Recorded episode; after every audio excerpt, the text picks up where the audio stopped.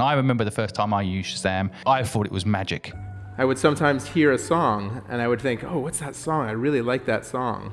Wouldn't it be great if you could just hold your phone and your phone would figure out what the name of that song was? And thus was born the idea of Shazam. From 2002 to the launch of the App Store on iPhones in 2008, we came nowhere close to having enough users, so we were burning cash we were near bankruptcy. We had multiple rounds of layoffs, and we were barely surviving as a company.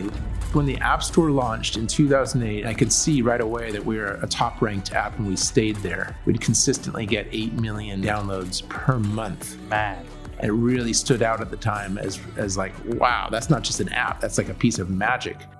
Apple buys Shazam for a reported 400 million, one of the biggest acquisitions for Apple at the time ever. How did that happen?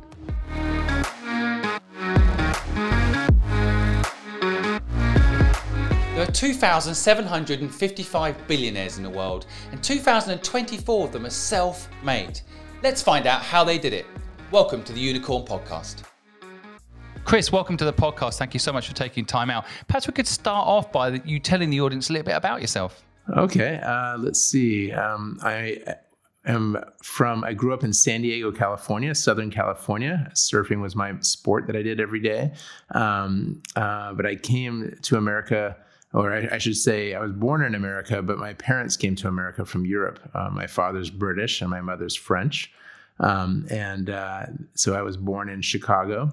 Um, and, uh, and then I went off uh, after uh, uh, starting my university years, I went off to live in Northern California near San Francisco. I went to UC Berkeley, which is just across the bridge from San Francisco.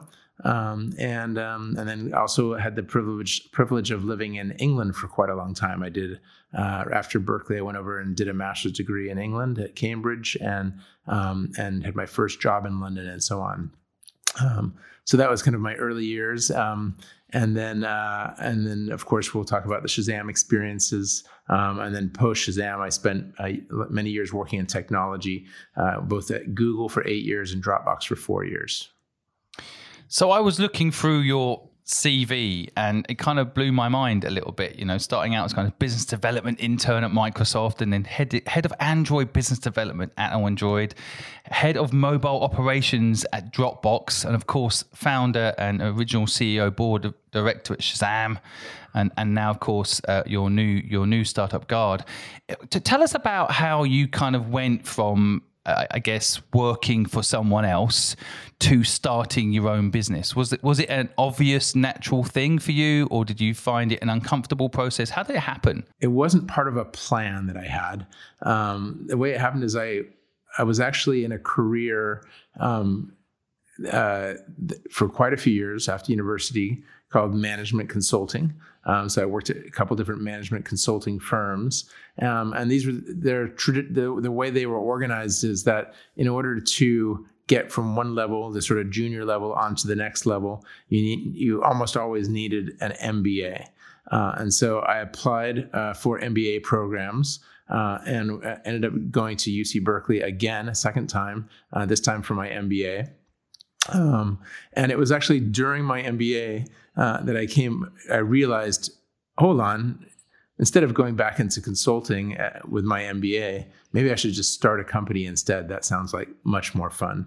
Um, and so the inspiration came from being surrounded by a whole bunch of other MBA students um, who came from many different backgrounds and all had a, a large variety of different uh, goals um, for after the MBA program, some of which desired wanted to become entrepreneurs and start companies. Um, and when I met some of those folks um, at the MBA program, that became uh, kind of that sort of turned on the switch light and uh, made me think, oh, this this could be the the, the way I want to go. Um, and as I dug deeper, I became more and more interested in in the entrepreneurial approach. So tell us the spark for the first business. What was the first business Shazam, or did you have other ideas? And how, how did it happen? Tell, talk us through those early years.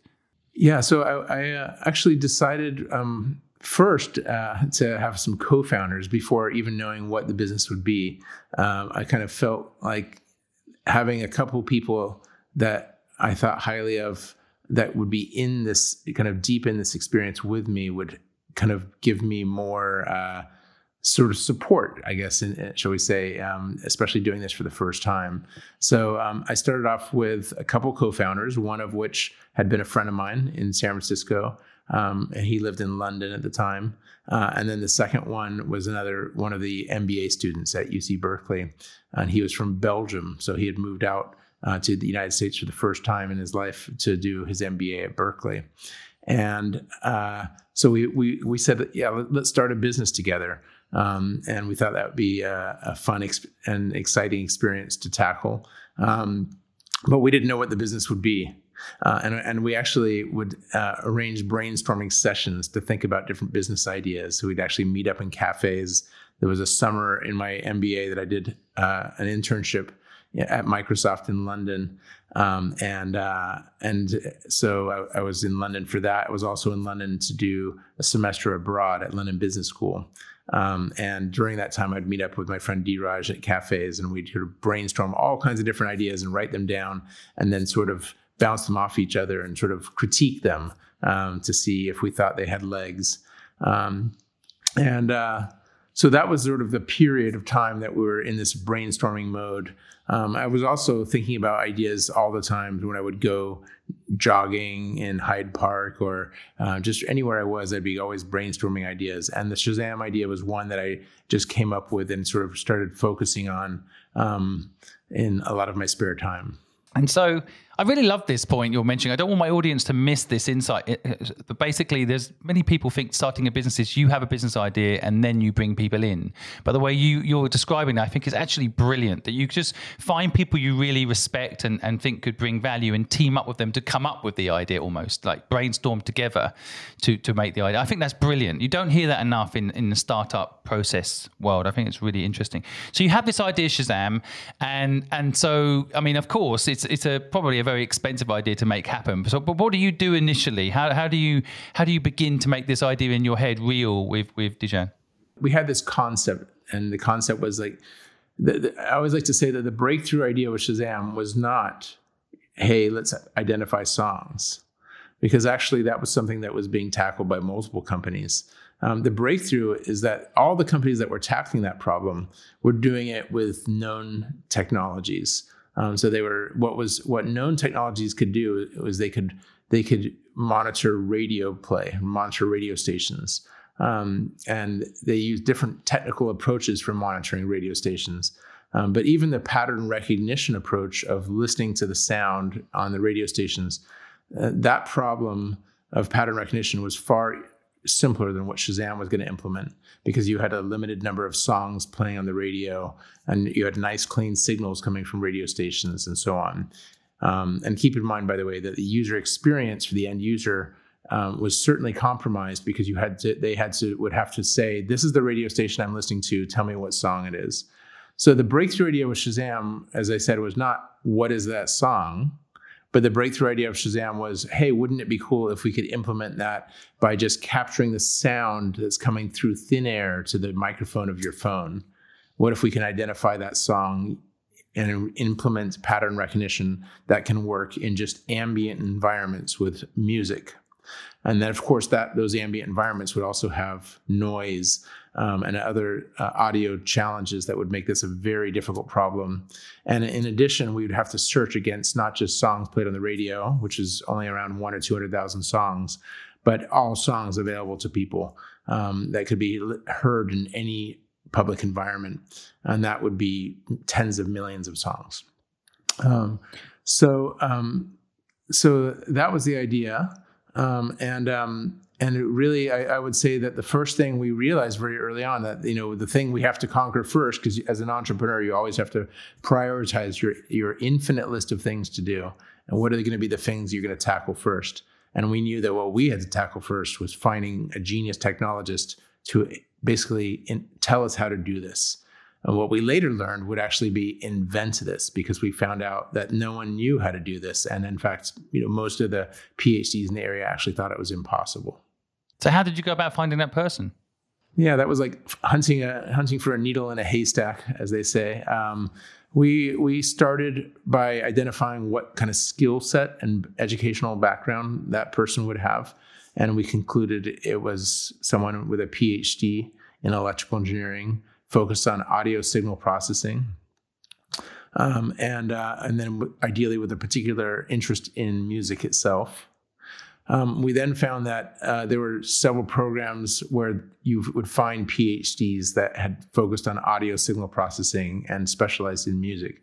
And two of the preeminent ones where a lot of them came out of uh, were MIT Media Lab and Stanford uh, had a group called the Center for Computer Research in Music and Acoustics.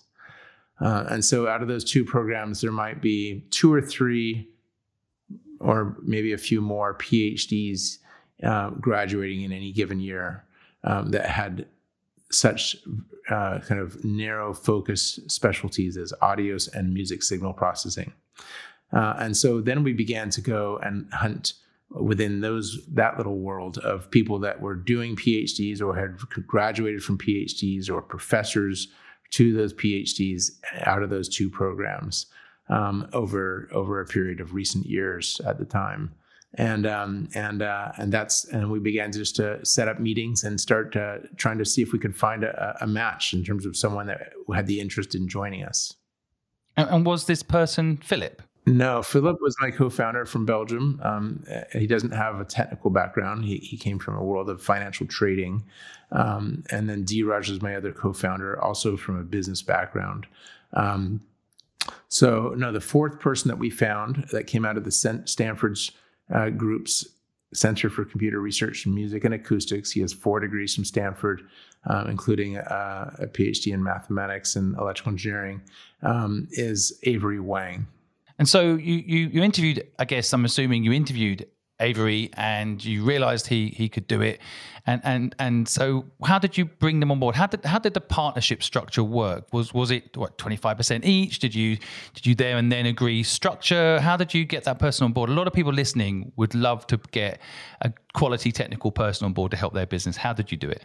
Yeah so uh, we once we uh, we felt the we met with Avery. We felt like a real connection there, and he um, really, I think he was excited about the opportunity, although he was not sure, you know, if he would be able to technically achieve uh, this invention. Um, but he was excited to at least embrace it and, and give it a try.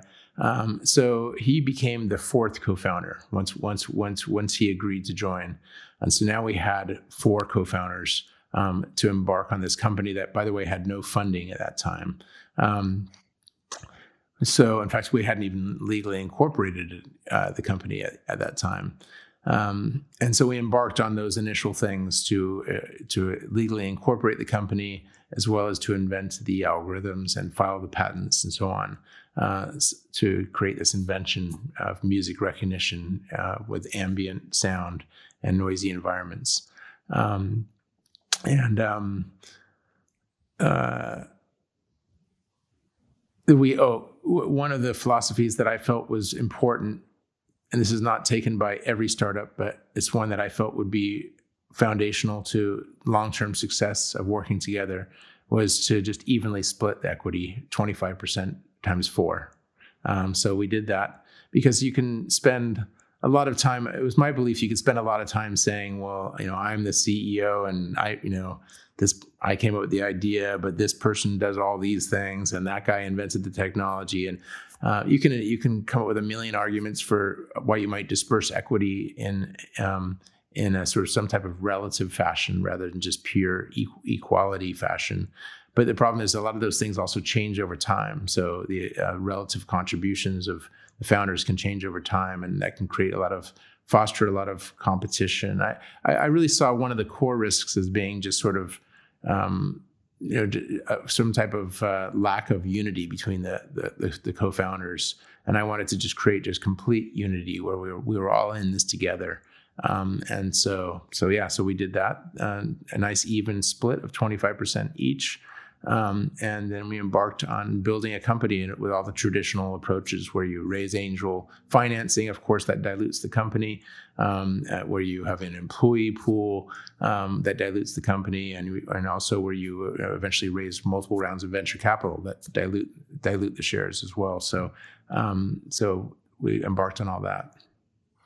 I, I, want to talk about the fundraising in a second because you know, you know, you reportedly raised 140 million in venture capital. But just before we go there, I just I just want to go back a step. Just wait one second. I don't want the audience to miss something. I think it's really really interesting and and I, I think a, a, brilliant philosophy.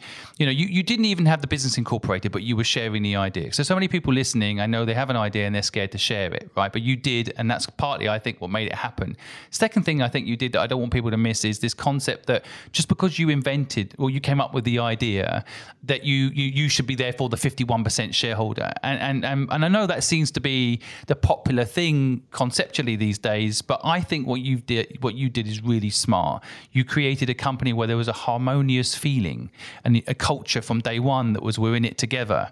And, and that, that even split on the equity, I think is just genius and not talked about enough anymore. Everyone talks about how like certain founders of companies have 80% of the controlling shares and so on and so forth.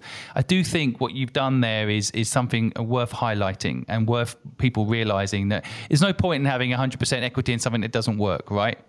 Or something you don't enjoy doing. And so I really think that's such a crucial insight there you've shared. And um, and I, and I also think you know did, did did Avery quit? Did everyone quit their job? What what point did everyone say right we're full time on this? What what was the kind of timeline on that?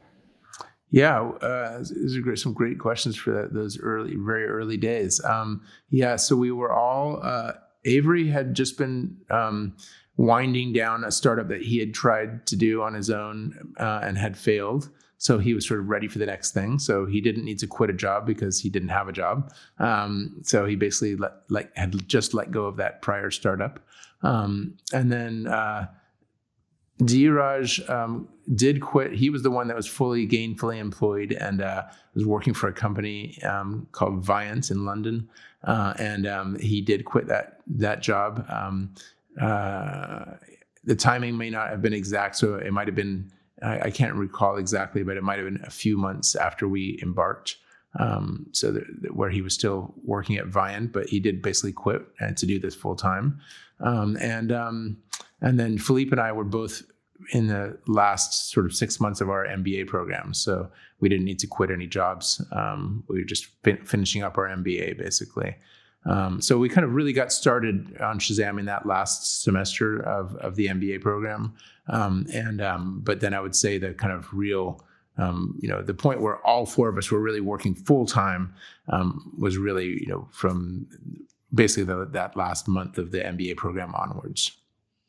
So again, I, I think this is uh, like it's just so insightful. I, I, you know, philosophy wise, that everyone's now all in right? Everyone's now committed to this. But at this point, and this is probably where we should start talking about raising money, there's got to be costs in people's lives. You've got to pay rent or whatever. You've got to eat. So, so now you've got this idea, you've got the team assembled.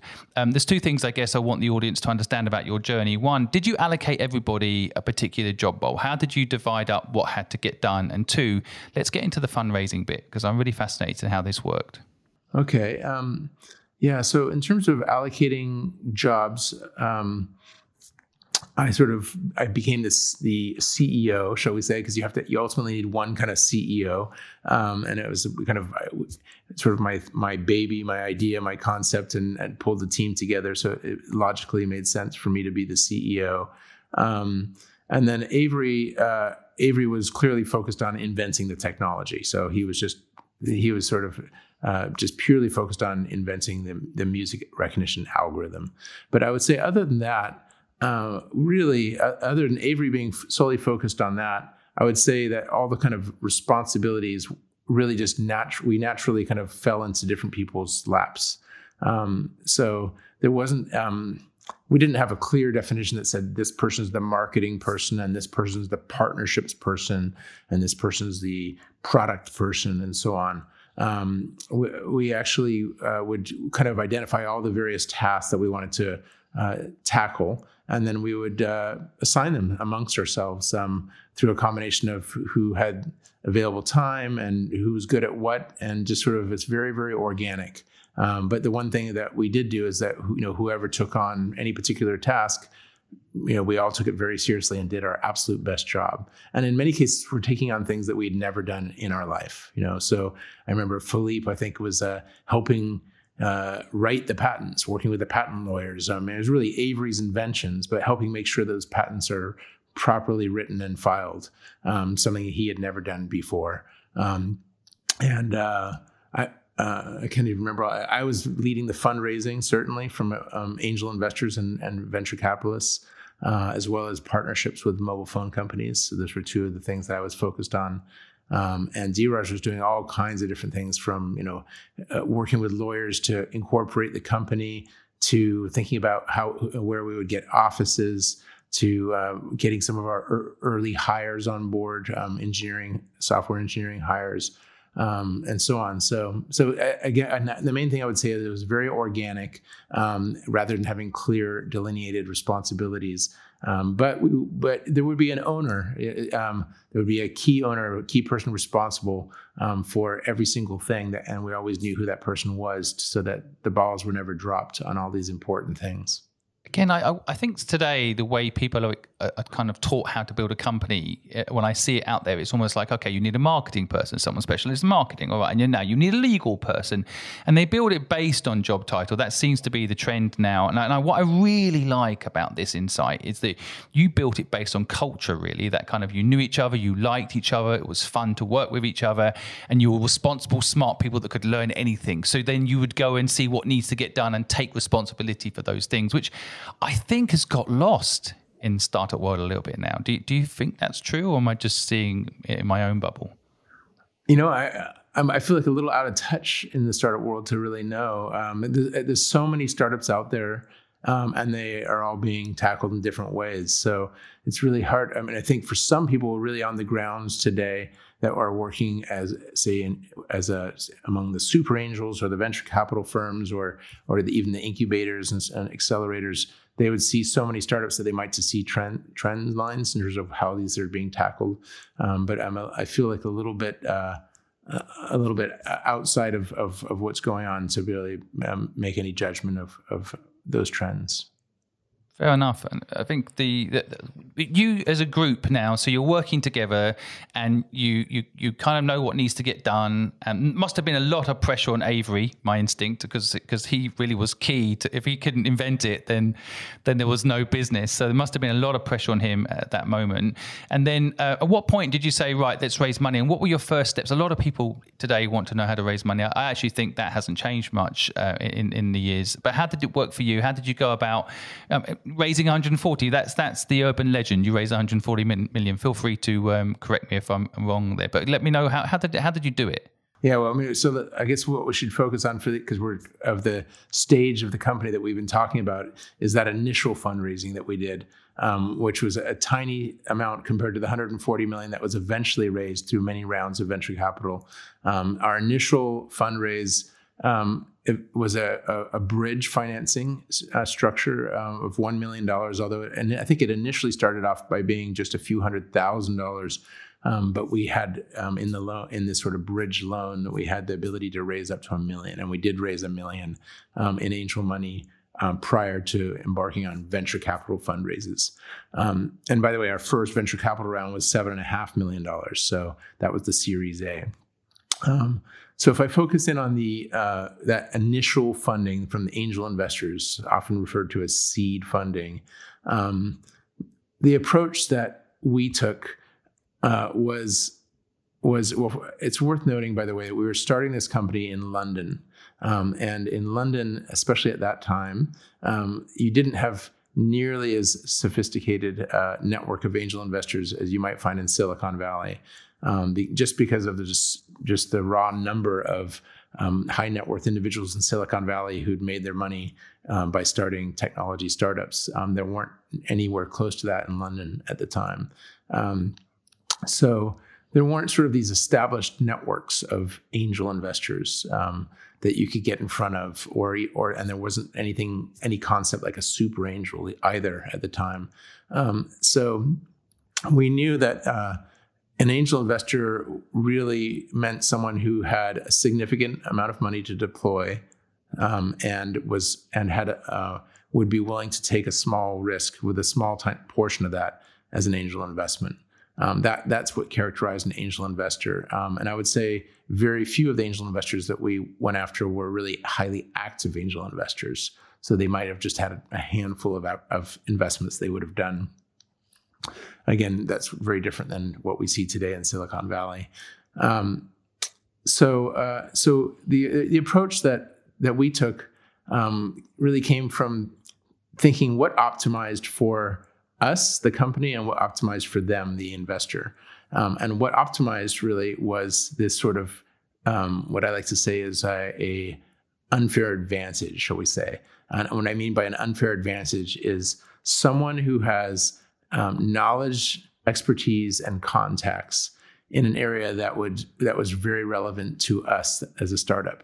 Um, so if you think about what, you know what we were doing, we were starting a technology company focused on music and on mobile phones. Um, and so the advantage of finding people that have this expertise in that area, music and mobile phones and technology startups, was that we, of course, get um, both highly beneficial uh, advice that comes along with the investor um, because that's advice that's relevant to their their knowledge base. Um, and then we also get validation. So let's say we got an investor that came from one of the major record labels. We could say, "Hey, this guy invested in in Shazam," and that was validation um, for when we went to the venture capitalists.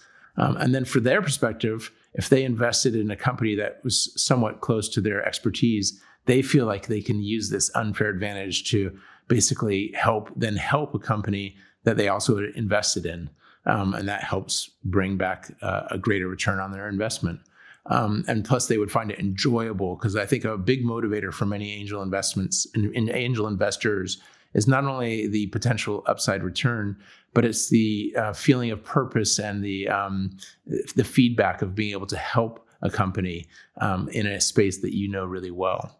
Um, so you can see um, how synergistic this was for us to to be able to pursue people like that. And that's exactly who we pursued um, from the ground up. And by the way, without any really warm leads. So, uh, literally starting from cold, almost essentially cold calling and cold emailing, um, we were able to get as investors the former chairman of EMI, which was one of the five major record labels, uh, with the former chairman of BMG in the United Kingdom, again, another one of the five major record labels. Um, the former uh, the founder and chief technology officer of Liquid Audio, which is not a famous company today, but at the time was a publicly listed music technology company. Um, the uh, CTO of British Telecom, which of course is a telecommunications company. Um, and uh, and so on, and the list goes on and on. But you can see a theme there. These were all people that we approached that you know, we felt like had an expertise and a background relevant to us.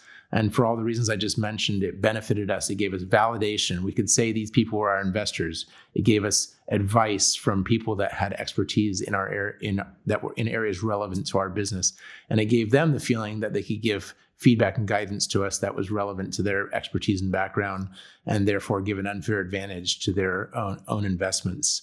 Um, so, um, and then finally, the, the, you can see that they, when they saw our business pr- uh, plan and presentation, the, you know the, the chance that it would really connect with them as an investment was higher because they understood um, music and the music consumer um, and mobile in some cases.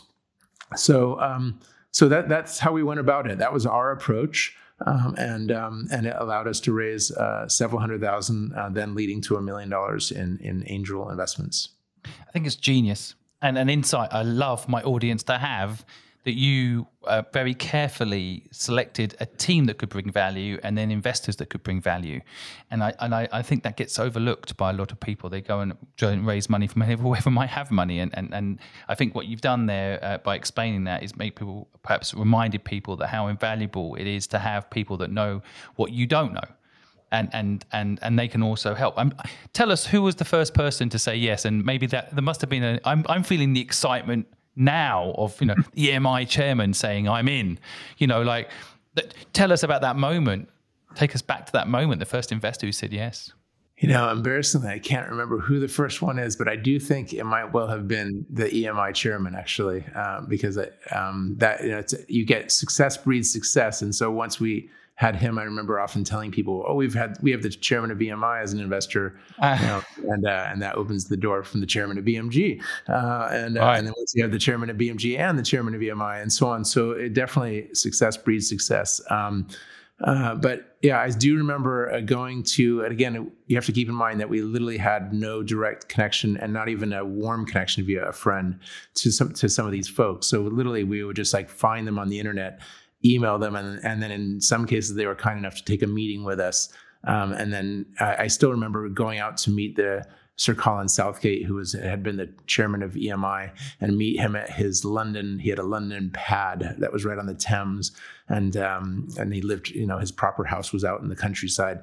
But uh, yeah, we met him at that London pad, and and uh, we kind of. I still remember walking into his living room and, and sitting down with our presentation and walking him through uh, this this this uh, what really looked like a ahead of its time technology at uh, that time of we're going to identify songs um, and being so excited when um, you know seeing his excitement because you can imagine someone that's come from a whole career running uh, a, a, large record label how he can see the opportunity for this among music consumers. Uh, so yeah, it was very exciting to to get someone like that to write to write a check, a personal check right there, and uh, put it in your bank account and, and say we've got this guy as an investor. Amazing. I'm feeling the excitement now of that moment. So, to, to those listening, what, what is a bridge loan? How, how, does a bridge loan system work? Yeah, bridge loan is, is a, um, I think they even have a new name. I think they call it a SAFE now. It's, if you if a entrepreneurs Google SAFE, S A F E, it's the acronym that's now been given to that.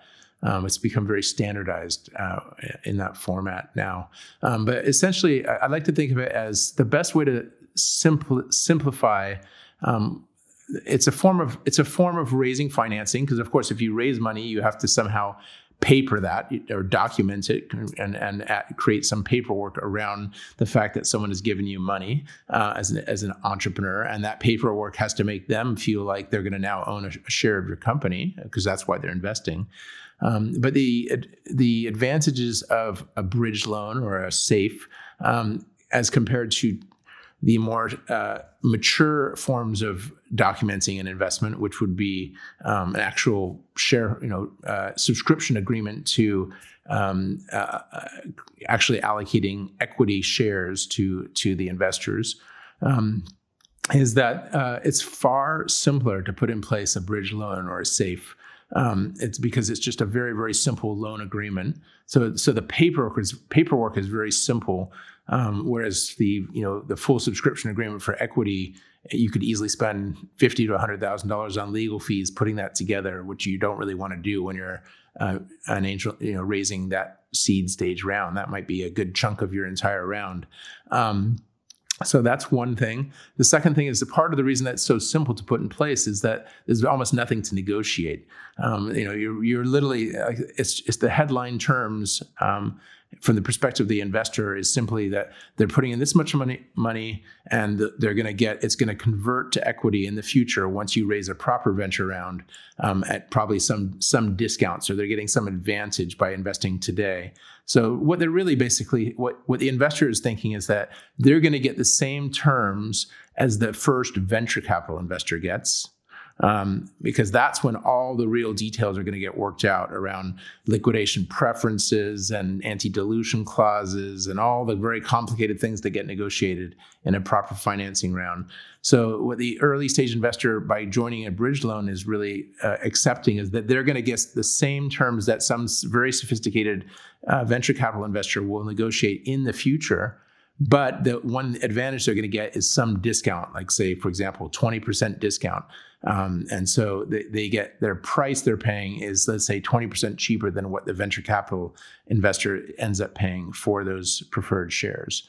So that that's basically the best way to think about it. So it's a super simple, fast way and a very economical way to get money into your company with headline terms that are acceptable to angel investors because they know they're getting the discount and they're getting whatever the terms may be that will be negotiated in the future by the sophisticated venture capital investor.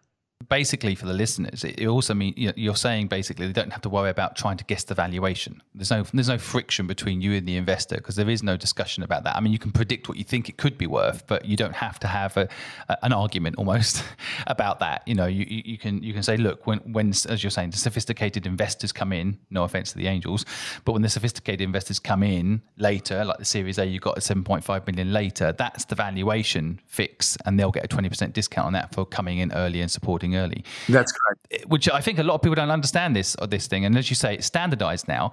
This feels like it was a bit ahead of its time 20 years ago, though. You doing this? Uh, people did it. It just it just hadn't become as mainstream as today. I mean, you know, now there's this safe. I think the safe is a sort of a standard document that a lot of people use. But um, there were there were definitely entrepreneurs that were doing it back then. Um, the uh, one concept that I don't think existed back then that is much more common now is the concept of a cap. Um, so that you know, so that you know, okay, so you you may think, well, I don't know what valuation we're agreeing, but you know, it just protects the investor should the valuation go astronomically high. Um, and then they kind of didn't really get a very good deal for investing in that very early stage when there was a lot of risk. So, um, so uh, I don't think we had a cap, but I think nowadays it'd be very common if I were to, in, in some a couple angel investments I have done, uh, it seems to be very common that you have some type of cap. So you're saying we don't know what the we don't know what the you know valuation is today, but at a minute, you know, we're not. It's not going to be higher than X. You know, so um, you know, whatever, pick some number, uh, 5, 10, 15 million, or whatever it is. Um, becomes the cap uh, so that you know that even if the venture round ends up valuing you at 100 million you at the angel investor got in at 10 million a valuation um, if there's a cap that's agreed but you didn't have that back back then no no uh, uh yeah so i mean because as you said it was early days because this was the year 2000 when we were doing this um, and so yeah i think the concept of a cap i wasn't even aware of at that time because as you said it was a definitely early days in terms of um, those types of uh, structures. So yours did, without getting technical on the numbers side, but yours was a bridge. You mentioned around two hundred thousand up to a million, but then Series A was seven point five. So, so that, that there was probably um, I'm gonna I'm gonna say a, a, lower percentage of equity for those early investors because the round was probably quite high, right? I mean, seven point five sounds quite high for Series A back in those days.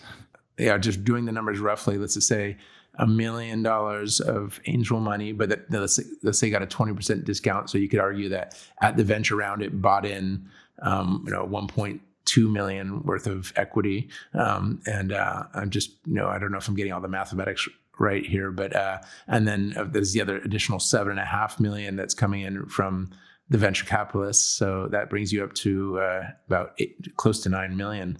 Um, in total capital that's being recognized as being coming in from investors um, and then, of course, you have a valuation um, and post money valuation and, and, and dilution that is typically in the range of um, the venture capital round is usually considered, it's quite common to be in the 25 to 35% dilution for the company, um, not including the employee pool and so on. Yeah. Well, I mean, I think we, someone listening will probably do the maths for us and put it in a comment down below. I'd be quite interested to see how that plan played out. But, but I, I wanted to get on to, you know, um, 2018, 18 years later, you know, which which a lot of people think Shazam was overnight, of course. Um, and, I know, um, you know, you talk a lot about persistence, but 18 years, you, you sell it to Apple for a reported speculative, I guess, at 400 million. I know, I know that's uh, out there on the on the internet as that. But um, just before we get on to that, just before we get on to the, the, the, the how did it happen with Apple, I don't want to skip 18 years. I, I just want to finalize these early years. And, and so, um, when you um, when you said right, okay, uh, we've got the bridging money. When did you know that this invention Avery was able to do it? It was going to work. You know, what in that life cycle was it like the first six months? Was it? You know, when did you know that your idea that you had that day uh, with Dhiraj, you knew now it was it was going to happen? Was there a moment? Well, it depends how you define going to happen. So, do you mean that it would te- be work technically feasible, or do you mean it would be technically feasible and someone would be able to use it on their phone, and consumer, so a live production, or do you mean that it would become like broadly mainstream um, and you know widely recognized by millions of people around the world, like it is today? Which of the three? I love that last line. You know, when when did you know it would be uh, widely used by millions of people? I'll go with that. That one wasn't until the App Store launched in 2008. Um, yeah, so for eight eight years after starting the company. Um, because you know so and I, I, guess i just may as well answer all three for you. So you know the, the point where i knew that the point where i felt in, incredibly confident that it, that we were going to make it work technically because you might you can invent something but you don't know if it's actually going to work at scale sometimes. But um, the point where we invented an algorithm that i felt very confident would work and obviously we were so confident we we were able to translate that confidence over to the venture capital investors that were writing a seven and a half million dollar check that would have been you know the summer you know, in that summer of the first summer, basically, when we invented the algorithm um, and then built a demo to demonstrate it working, um, and then did calculations and even went under underwent due diligence with the venture capitalist to to uh, to demonstrate that we thought it could scale at um, a huge database of songs. So that's that first summer. Um, going into the full 12 month period that it took to raise the venture capital money.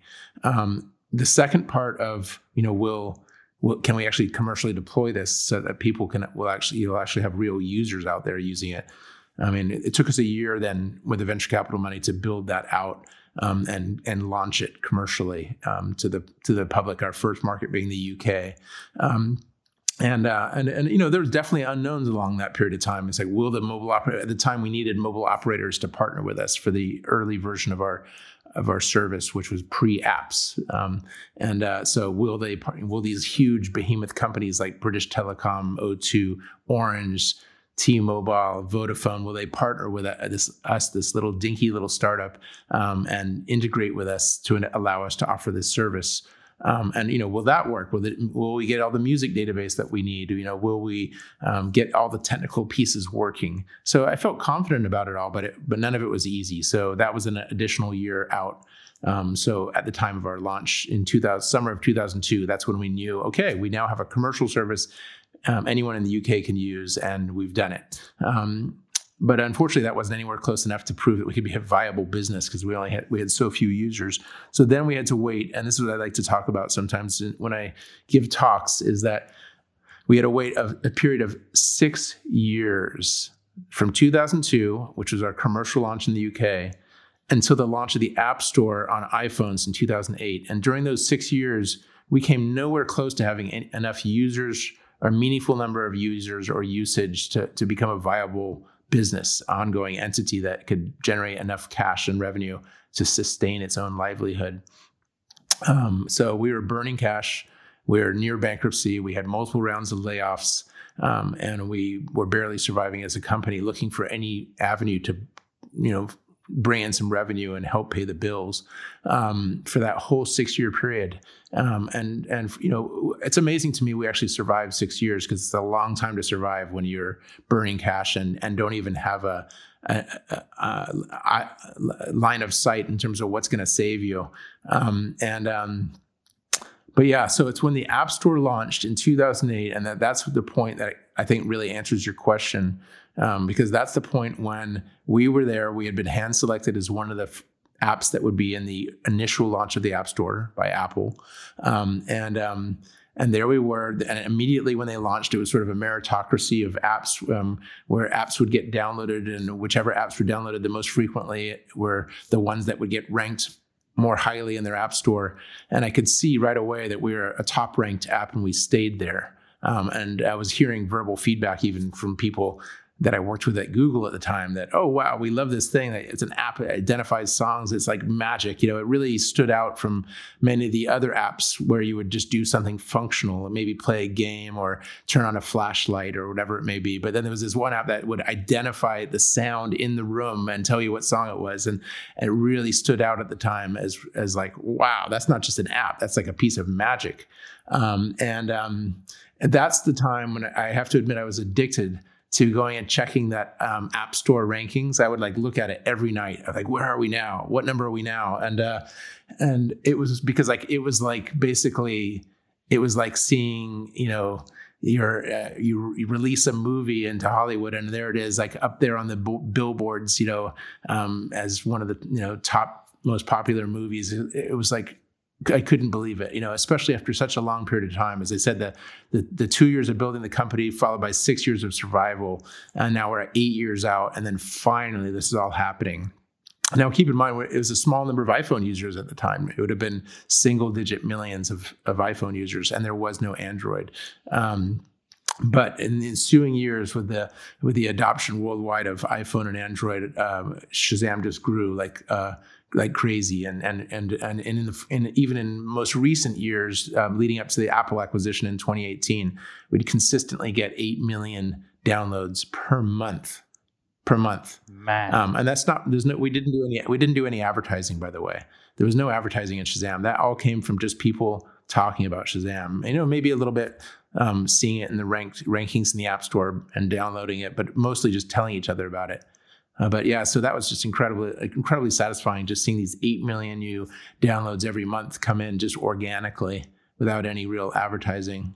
Um, so yeah, that's a long-winded answer to your question. Oh, it's just uh, I just I feel like I'm there with you. I feel like I'm literally like going through the experience of it. So, and there's a really important lessons I, I don't want anyone to miss. There's a couple of things I want to highlight, right? But first of all, I think timing, timing in building a company. Sometimes you're too early. I mean, in reality, you were too early, right? That, that you know, what, what what year did you raise the 7.5 million Series A? What was that? What year was that? 2001. 2001. So, you know, you literally lived off that dream six, seven years until the App Store. Now, here's the irony Apple uh, ended up spending 400 million or so on you guys. Uh, and they, that, but you probably wouldn't have survived if they hadn't opened up the App Store.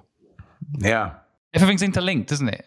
And but your survival, your persistence, timing, people listening right now that think their business maybe isn't working is huge part of luck in life is persistence, right? Yeah. Absolutely. You must have thought about quitting a few times. In fact, if I look at your career, uh, something happened. Right? You you got you 2004. You went head of uh, Android business. You went and built the Android ecosystem to, to try and help build another ecosystem that was missing. Um, while while Apple were building uh, their system, of course. But so so something happened there. Did you get was that a part time job to keep yourself going? How did you? What was that? No, no. Because uh, with Shazam, really, I started the company along with my co-founders. And then after four years, you know, this is traditional concept of four-year vesting. I'm sure you've heard of. Um, but one of you know one of a, one of the things that we agreed to on our term sheet was. Uh, we will hire a gray-haired CEO. It was literally on our term sheet uh, because we were these young kids, basically, um, uh, starting this company, and understandably, you know, uh, venture capitalists, especially back at that time, by the way. Nowadays, venture capitalists much more are all about how do we harness the the passion of the founder, and that's why you have these businesses that are um, you know run by their founders like Mark Zuckerberg and so on. But but back then um, that was not the way things played out, um, and so you know was, a business was something that had to be professionally managed by um, experienced business managers, um, and we were not that. Um, so so yeah, so we agreed to hire in. Uh, I hired my own boss, my own uh, new CEO. Um, and um, and uh, and and the company struggled and struggled, and and uh, all the founders uh, left the business at different points of time. Um, you know, we we we we had all our equity vested. Um, and uh, and and it was the hand the business was in the hands of professionally hired people who um, you know took on the brunt of of running it during these struggling times um, and um, so so I kept my board seat and I was very passionate about Shazam and put in hours and hours and hours into Shazam every every week of my life after leaving Shazam. But I did leave Shazam um, and to join Google full time in 2004. So four years after starting it.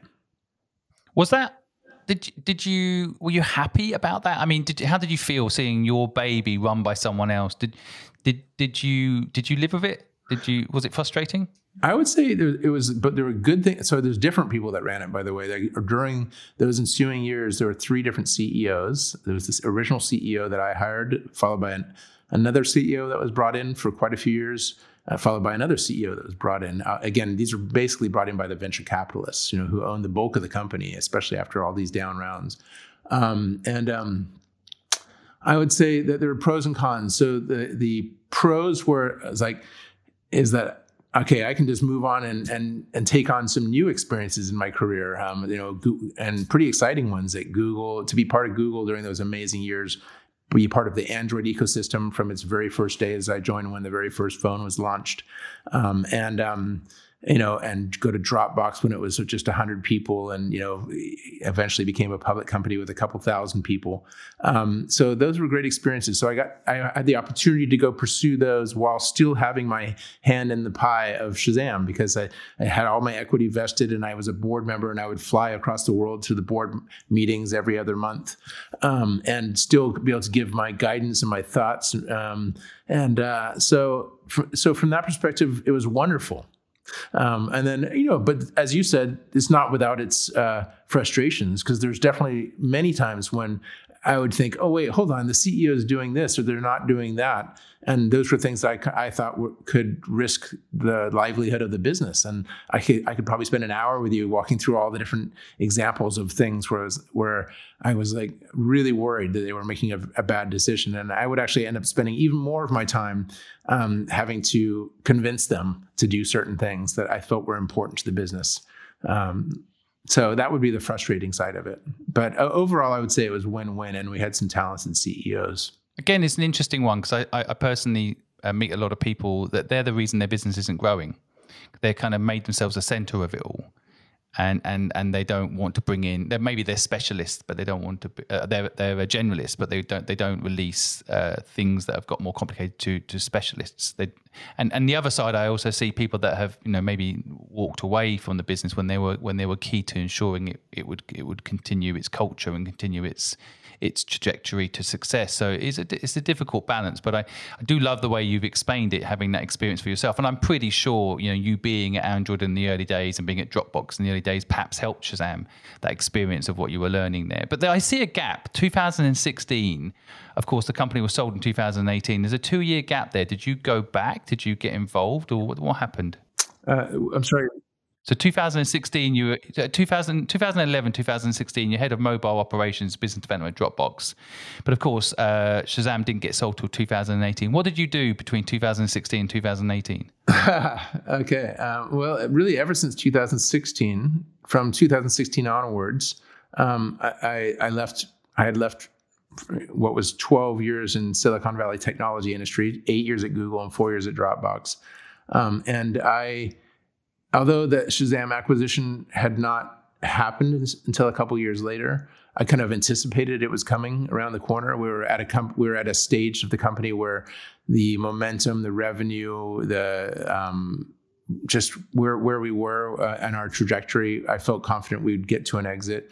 Um, and I just kind of decided to kind of be my own boss for a while, and and uh, I begun um, I begun uh, I mean, I, I, continued to be involved in the Shazam board, um, but I also began just spending my, my, time the way I wanted to spend it. And that includes right now, it's been my focus area to kind of incubate a, a new startup um, at a very, very slow rate. Um, I'm not trying to rush it, and I'm taking a very different approach than I did with Shazam in terms of raising money and burning through cash and trying to hit milestones all in a very certain period of time. Um, and so, so I've done that. Uh, I've done that. I've also done professional speaking.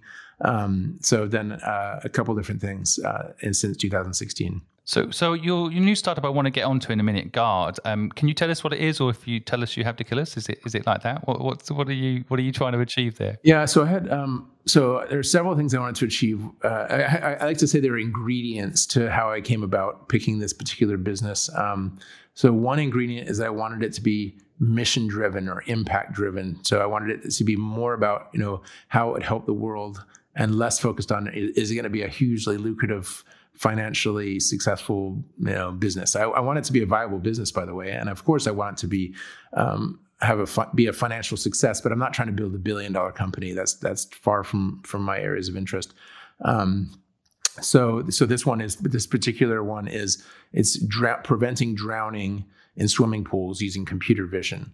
Um, and I should mention that that kind of brings you to some of the other ingredients. I wanted it to involve um, you know cutting edge disruptive technologies and one of the hot areas now is of course computer vision artificial intelligence and that's one of the core ingredients into guard um, is leveraging that that new uh, all the new capabilities that have been brought by advancements in in artificial intelligence and computer vision um, I wanted it to be um, a small business, uh, so not a huge industry. So something that is not really of interest to Google and Facebook and Amazon, and and and um, frankly, it's probably not even of interest to many venture capitalists because again, the upside, the, the market size, the market opportunity is just not big enough. So this is one that would the investment that will come in for it eventually. It might come from you know high net worth individuals that have a desire to have some type of impact driven um, investments and so on.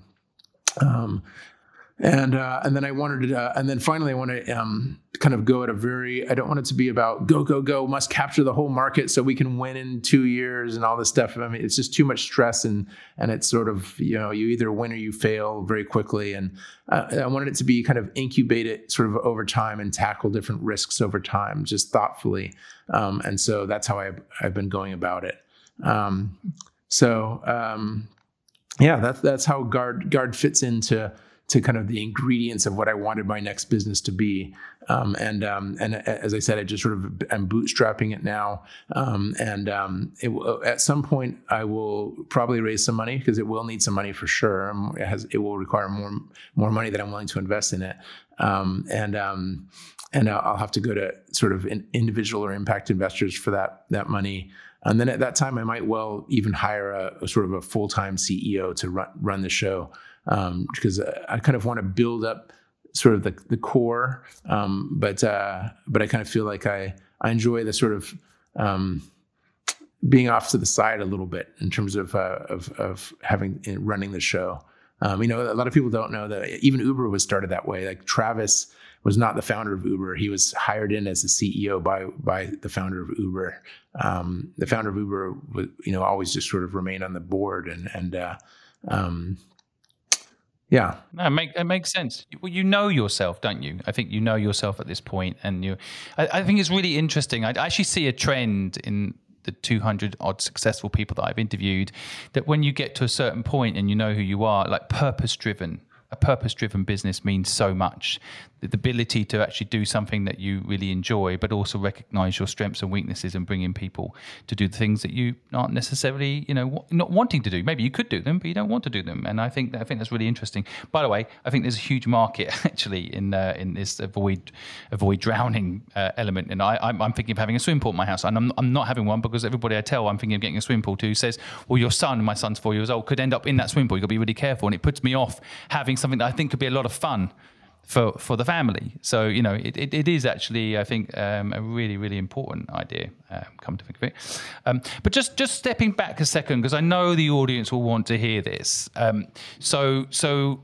Apple buys Shazam for reported 400 million, one of the biggest acquisitions for Apple at the time ever.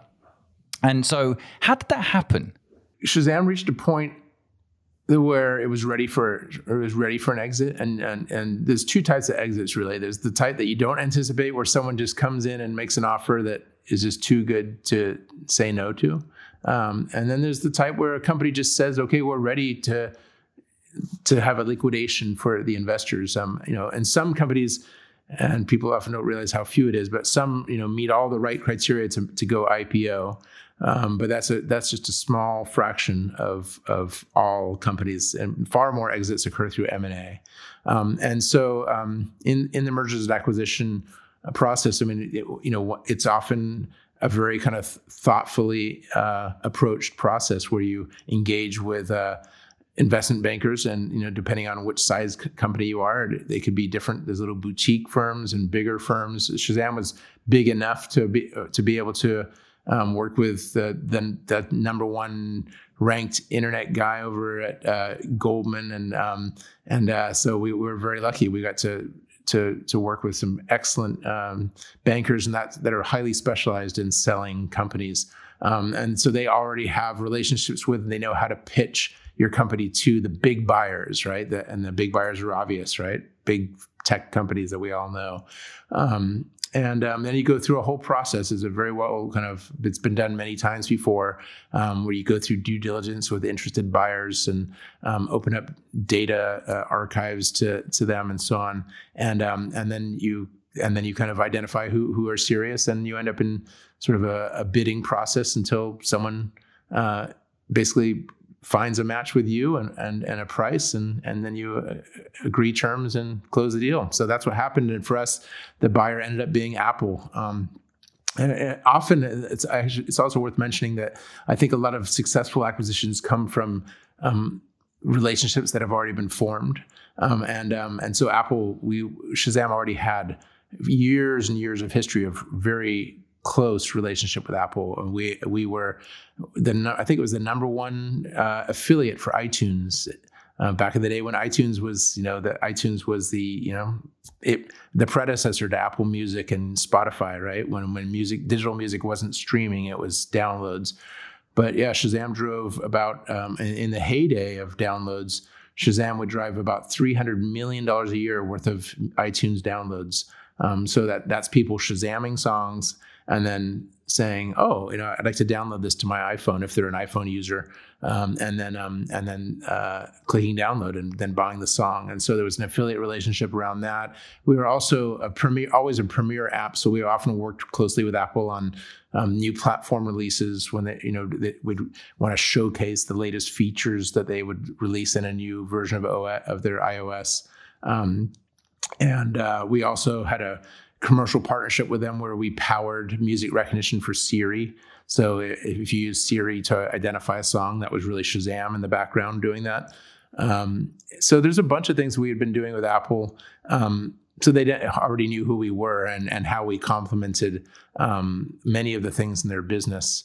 Um, and uh, and so yeah, it was a a match made from heaven, and uh, and certainly a, a, match made from heaven from the perspective of a founder selling his company. Just because um, I just think you know what a great home for Shazam to end up in a, a company that cares so much about user experience and um, is so passionate about music um, and um, and uh, and obviously uh, passionate about uh, smartphones. So it's such a great fit for Shazam. Uh, it's, it's there's there's so much in what you've just talked about there. Again, I don't want my audience to miss. And one of the things you said earlier that linked to what you're talking about now is is partnerships. You said earlier that you you formed partnerships with people. You would work with like BT and these other these other institutions. And I think this is a really crucial lesson for anyone listening. You know, those people you think are your competitors are actually your partners.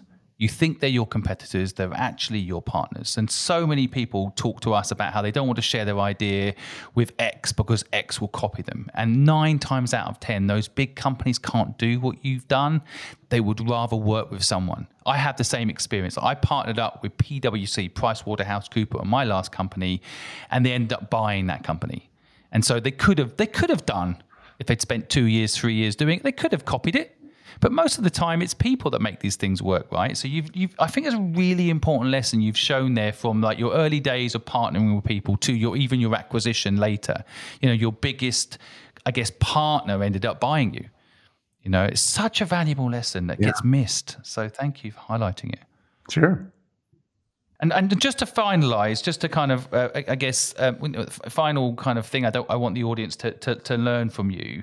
Um, well, I would say, um, so so you sold the company. Um, I could probably do on the back of the envelope how much money you ended up making, but it doesn't matter. You created history. You know, you, you, you, created literally a piece of history that will never be forgotten. I remember the first time I used Shazam, and I, will never forget the restaurant I was in. I'll never think, I thought it was magic you've created history being a part of that. And then the process of which you built the company and did other things at the same time it, it's a, a real story and, um, and and I really really admire you and admire it. But I think one of the things I'd really be interested in because everyone's dream is to build up a company and sell it. And and but what's it like after? You've sold it and now you're building guard. I, I don't know how long it took you to come up with guard. I don't know if you followed the same process of brainstorming with with people you like but but what was it like after the sale? Tell, tell people about that for a moment so it's worth mentioning that all the way until Shazam was bought, I was obsessed with it. Like I literally, I mean, I, even though I left the company on a full time basis in 2004, the, the the period from 2004 to 2018, 14 years, I was obsessed with it. I would I would work on it on weekends. I, you'd find me in a cafe in San Francisco, spending the entire days working on Shazam stuff. Um, you know, no one's assigning me this stuff, by the way. It's self-assigned because I had no responsibilities. But but uh, you know i was like researching things connecting with people constantly trying to find ways to improve it um, and um, across many fronts many different angles of the business um, and um, that was fun. I really enjoyed all that and that obsession. But also, I was able to let go of it all finally when Apple bought it because at that point it was like, okay, now Apple owns this baby, and I'm letting go of it. And I haven't I haven't spent any time on Shazam at all since Apple acquired it. And I would say from that perspective,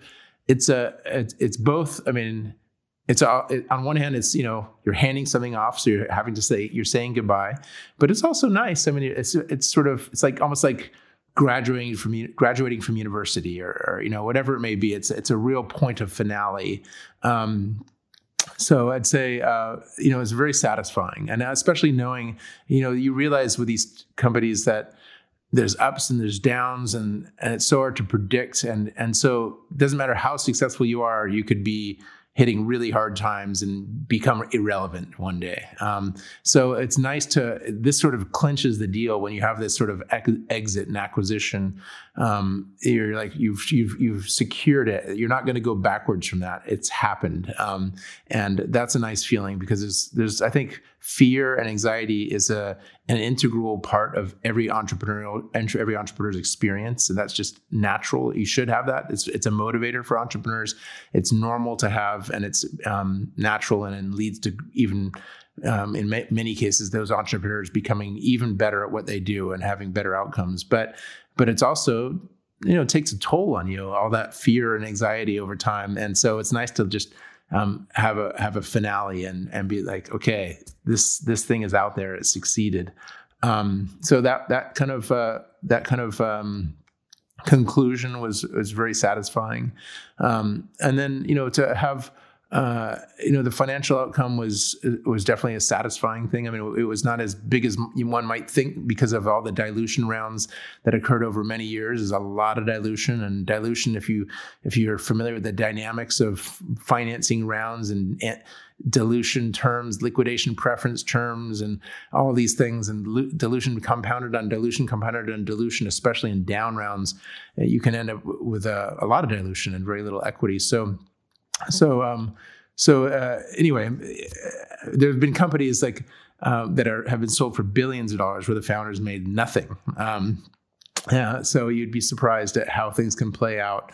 Um, but um, I would say that I was satisfied with, you know, I had a nice outcome. Um, it's not me. It doesn't mean I'm going to be uh, living on a, a, yacht for the rest of my life, but uh, but it's good enough that for me it, it it buys me the thing that I value the most, which is the freedom to choose where I spend my time, and and that that is to me invalu- invaluable. I mean, it's just the most wonderful thing. Like the, to be able to.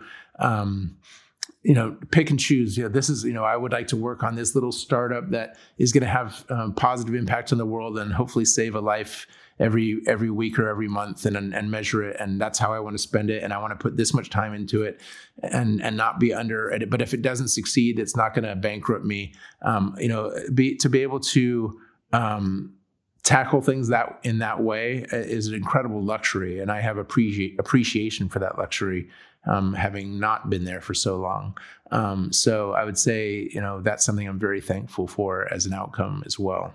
Again, I think there's a lesson, such an important lesson there. If, if you're doing what you love every day and you've got the freedom to do that, you're you're successful. That's that's kind of what I take from that. That's how I feel too. So, um, you know, you don't have to necessarily have hundreds of millions in the bank. I mean, I know plenty of people have got hundreds of millions in the bank and they're not happy, but you've got you've got that freedom to do what what you love. So, but what, uh, circling back, why why why Guard? How did Guard happen in your mind? What, what was what, what why are you now um, putting your your that, that that love, that obsession of, of doing things in, into this? Yeah, and it's not the only one. By the way, there's you know I, I like to think of it as sort of split I have different projects that I'm interested in. That that's one, and then I'm doing this sort of professional speaking thing I mentioned, um, which because I enjoy kind of inspiring audiences, and it's a way to, means of making a living. Um, and then um, and then I have some other sort of ideas of things I'd like to spend some time on. So uh, I think the ADHD side of me and the, the entrepreneur me that likes to be involved in several things at the same time. Um, but Guard, as I said, it, it, kind of met those ingredients of what I was looking for for a startup uh, that I went through earlier with you, um, and being impact driven, saving lives, disruptive. Um, cutting edge technology that happens to be computer vision, artificial intelligence, small business that doesn't have you know lots of big uh, goals tied to it with all kinds of pressure. You know, we must raise this much money and exit for a billion dollars, otherwise it's all over, uh, kind of thing. Um, so uh, it had all those ingredients, and it just and because of those ingredient ingredients, it resonated with me, and and I feel passionate about it. I love the idea of building an amazing product experience that can save a life. Um, and um, it can be really meaningful to people. Um, it, I fortunately I don't know anyone who's drowned, um, but I have grown up around water a, a lot of my life, um, uh, from swim team in my school years to being a surfer and the waves um, in my high school years to um, and then having a son who uh, would spend uh, a lot of time around pools and at his mom's pool and so on um, and realizing oh wow as you said with your four-year-old it's like a, I think of a pool as like an as like a bottomless fiery pit um, from the perspective of the wrong person um, which is the, you know someone that doesn't swim adequately um, and um, and uh, and and it's a real risk and it's uh, it's uh, drowning is not doesn't happen in the way it does is portrayed in movies where someone's like splashing their arms and screaming for help. Um, and a, it's actually a silent experience where they go, the person goes under the water, and so people you could be only um, a few yards away and not realize it's happening. Um, and um, so I, I think. Uh, it just seems like it's something that we should have, and and a lot of the best computer vision and technology uh, that's you know a lot of the companies that are employing these new artificial intelligence and computer vision understandably go for the biggest markets. Um, and um, and most the markets are going after whether it's facial recognition for so Facebook social networking or um, or, or, self-driving cars. Uh, uh, it's they're huge markets and they're less likely to go spend those very limited resources on something as small as this. So um, yeah, so that's how I chose it, and uh, and uh, it sort of resonates with me, myself and my passions. Really, Chris, I, I admire you so much. I, I think what you're talking about there also, I hope I hope it inspires people who are listening that it's not necessarily about market size and, and building a billion dollar company. It it is literally applying what you know and, and, and saving one life you know and that's a legacy i think you're building a legacy with with your speaking uh, and teaching and learning as you are doing here today, giving your time to share with people who are listening, along with something like Guard. It's it's really admirable and and amazing that you're doing that. I've got one last question as we wrap up the podcast. One last question I I, I want to ask you. In 2000, when you started Shazam, how old were you? Let's see. I was basically I, I was in my when I late 20s when I was starting Shazam. Late 20s. Yeah. Okay. So, so if you went back to yourself at the beginning of Shazam and you were to give one bit of advice, what would it be now reflecting? I guess, you know, and I've said this, I think, when I've been asked this question before, it's a realization of better realization of how important early revenues are. Um, as, as an entrepreneur, because because I like to say um, I have one slide I created one of my presentations that I use when I talk to entrepreneurs is is um, it, it, shows a, a, scuba divers under the ocean with their tanks. And you, and you as soon as you look at those pictures they're beautiful right? They're under the water looking at the coral reefs and the fish. But in that tank is like an hour's worth of oxygen you know? And um, and that's very comparable to what the situation is like for an entrepreneur with funding. Uh, you literally have that hour worth of oxygen on your back and when it, when that runs out that's it. You, you, know it's you're out it's not like there's just other tanks of oxygen just freely available to attach um, to, the, to your back. Um, so i think of um, i think of revenue as being like the oxygen. It's like the, it's like those spare tanks um, and um, because when you have revenue, that is like funding. It's it's paying the bills, um, and and and it's what keeps you alive. So that because what if there's one certainty um, in life is that things take longer than you expect. You know, ask anyone that's remodeled a house um, or built a business. You know, it just always ends up taking longer than you expect. You hit you hit different uh, hurdles you didn't expect, unknown out things that happen, um, whatever it is, and uh, and so you just need the you need that extra runway, a lot of extra runway in some cases, um, and um, and so. Uh, and so you unless things are if things are going gangbusters then sure money will be be thrown at you by investors but it's not always the case that things are going gangbusters. And so that's why that early revenue is like the oxygen. So how do you address that? How would i have addressed it is um is just putting a higher uh, priority on on on building out what it takes to get that early revenue. Um, and in the case of shazam it was um it ended up being we built a uh, a B2B offering where we monitored thousands of radio stations for companies that needed mo- thousands of radio stations to be monitored. It had absolutely nothing to do with my vision, my grand vision of as a consumer app to identify songs, but it did um, leverage the technology that we had built of music recognition. Um, it required a huge diversion of resources away from what we were focused on, but it was but it did bring in early revenue and it actually did help save the company. It actually helped kept keep the company alive in the six year period I mentioned of survival.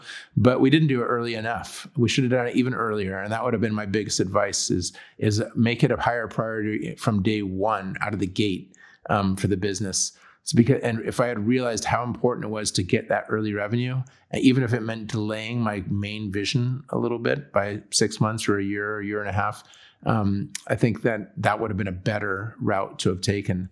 Um, and you know, people often don't realize how successful this route can be. I mean, one example I give is that Google, in its early days, what what allowed Google to survive in those early days? It was they were getting one big check each year, and it was from Yahoo, because Google was running search for Yahoo, and that's what that's what Google's early revenue was.